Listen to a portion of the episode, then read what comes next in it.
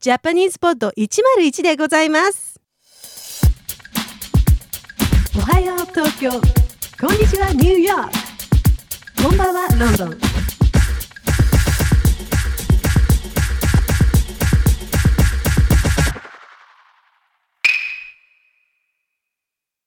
Culture Class Holidays in Japan Season 1, Lesson 24 Year End Parties. Hello, and welcome to the Culture Class Holidays in Japan series on JapanesePod101.com. In this series, we're exploring the traditions behind Japanese holidays and observances. I'm Becky, and you're listening to Season 1, Lesson 24 Year End Parties. 忘年会 or year end parties, are banquets held at the end of each year in order to forget the troubles and hard times of the year. Rather than saying forget, it's easier to understand by using expressions such as let bygones be bygones or reset ourselves for the coming new year. These parties are dinners held not with feelings of regret for the past, but with feelings of motivation to start afresh and do one's best. Now, before we go further, do you know the answer to this question? In which famous novel of the Meiji period does the phrase 忘年会 or year end party appear? If you don't already know, you'll find out a bit later. Keep listening. For company year end parties, work colleagues get together, and for private year end parties, friends and private groups get together. In either case, December is pleasantly spent eating, drinking, and commemorating the events of the year.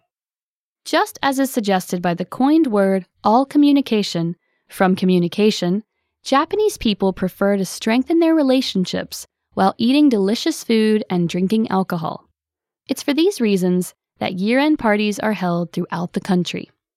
When looking back at the year, it's natural to not only look back at what was good and brought happiness, but also remember the hard times.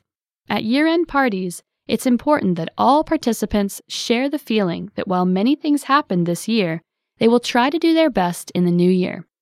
People renew their vitality for work and social circles for the coming new year. Here's our fun fact for the day.